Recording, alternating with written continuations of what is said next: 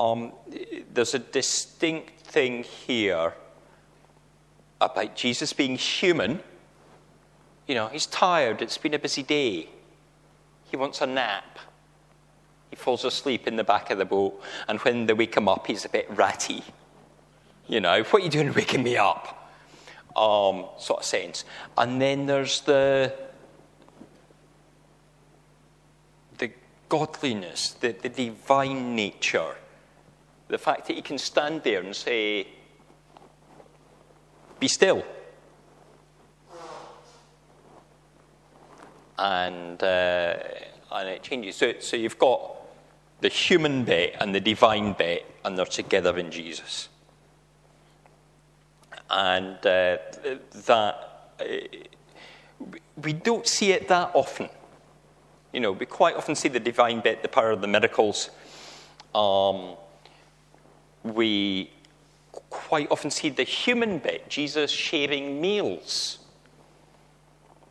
and being in fellowship and, uh, and those sort of things, and walking and maybe having a nap or needing to find some space to pray, going up the mountain or whatever we see. But uh, we don't see it quite so often that the two of them coming together. The other ones that I um, thought of when I was looking at this passage was uh, when Lazarus has died. And we get that Jesus wept and we can debate as to what he was actually crying about, um, whether it's grieving or whether it's uh, standing alongside those that are grieving, or whether it's the state of humanity as a whole and the fact that there is still that death in the world at that time. The, the, there's a number of different things put down to why Jesus uh, weeps in there. We, we take that as being the shortest verse in the Bible. If you're reading the Greek, it's not, it's a different verse. Um, but uh, the, the shortest verse in the Bible. And, and there's uh, some folk have said that uh, uh the, the, there was an American writer, and I can't remember who it is now, said that they had to learn a Bible verse at school. There was a requirement that they learned a Bible verse.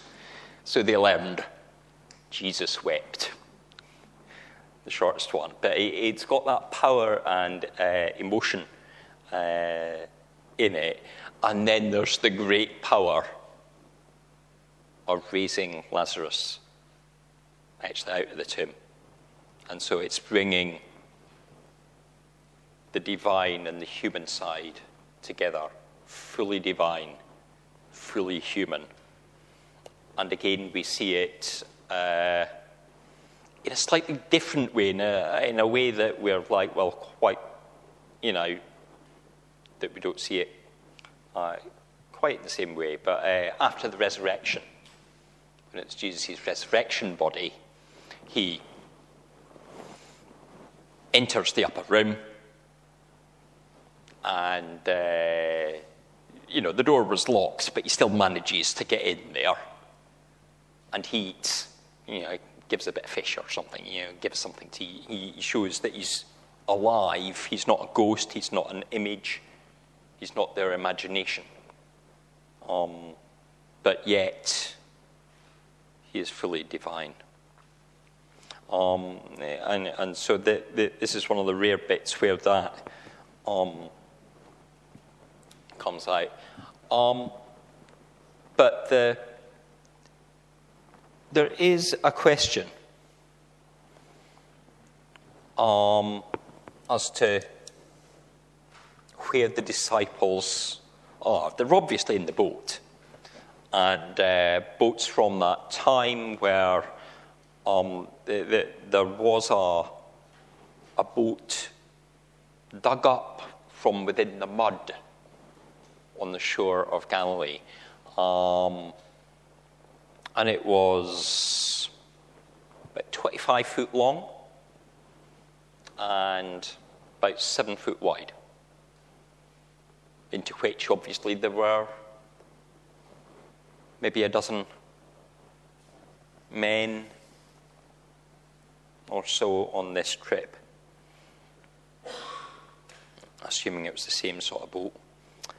And uh, you can imagine something, I guess, not that much bigger than this platform, or maybe about, you know, I don't know. How wide are we, Richard? How long are we, and how wide? Eight meters, that's about the size, isn't it? You know, about 25 feet, yeah. Um, so, so the, the size of this platform is about the size of the boat. It's not small, it's not massive either. And it's probably a pointy bit at one end. It wouldn't have a flat end, or you would have problems out in the, um, the boat. So, um, so they're there, and uh, they, they don't understand who Jesus is, and they wake him up.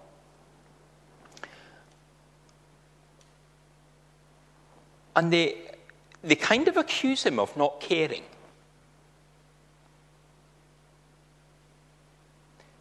Like, you're sleeping through this, and we're all going to die.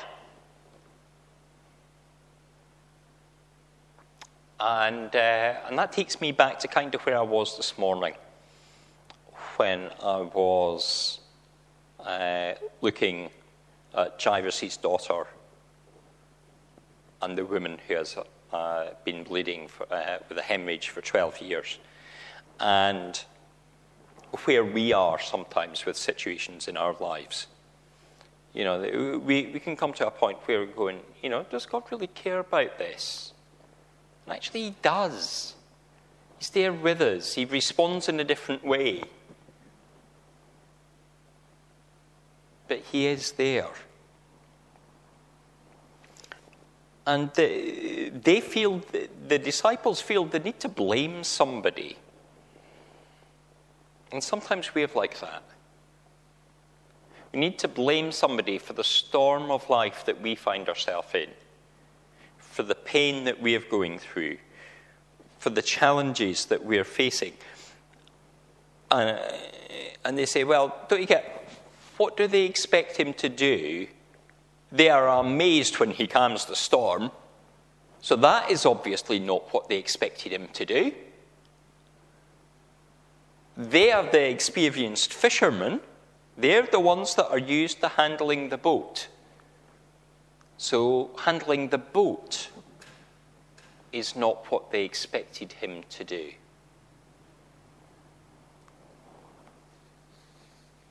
So, indeed, it is a case of who do we turn to?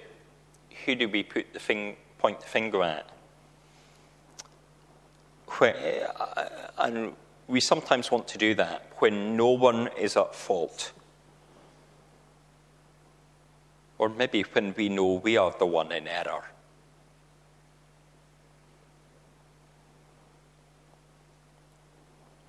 The great storm in 87 might have been put down on some insurance policies as an act of God. He tends to get the blame for things that go wrong, but not always the things that go right. And the assurance that He is there and He moves us forward. The disciples don't understand that Jesus is the Son of God. With him, they are safe. With him, they can have hope. With Jesus, there is life.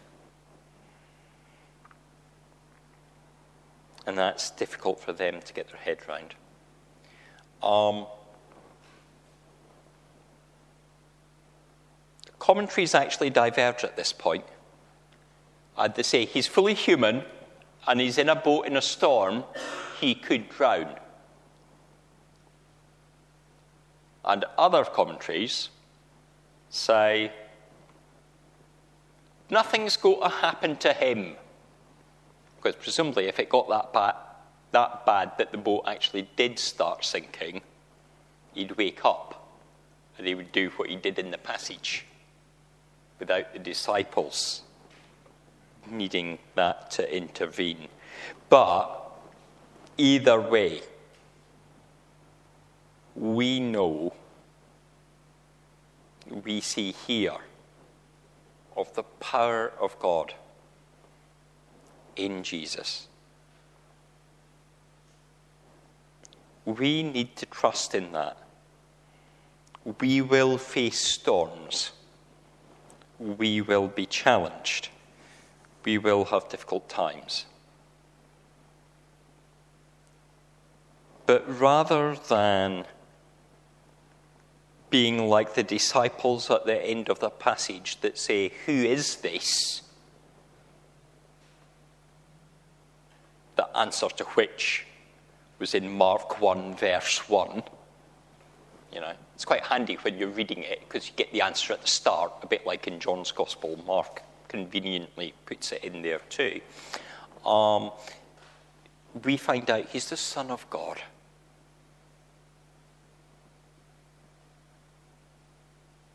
And so the wind and waves obey him. Nature obeys him because all power, all authority is in Him. And He calls us to be His people. So trust in Him. Amen.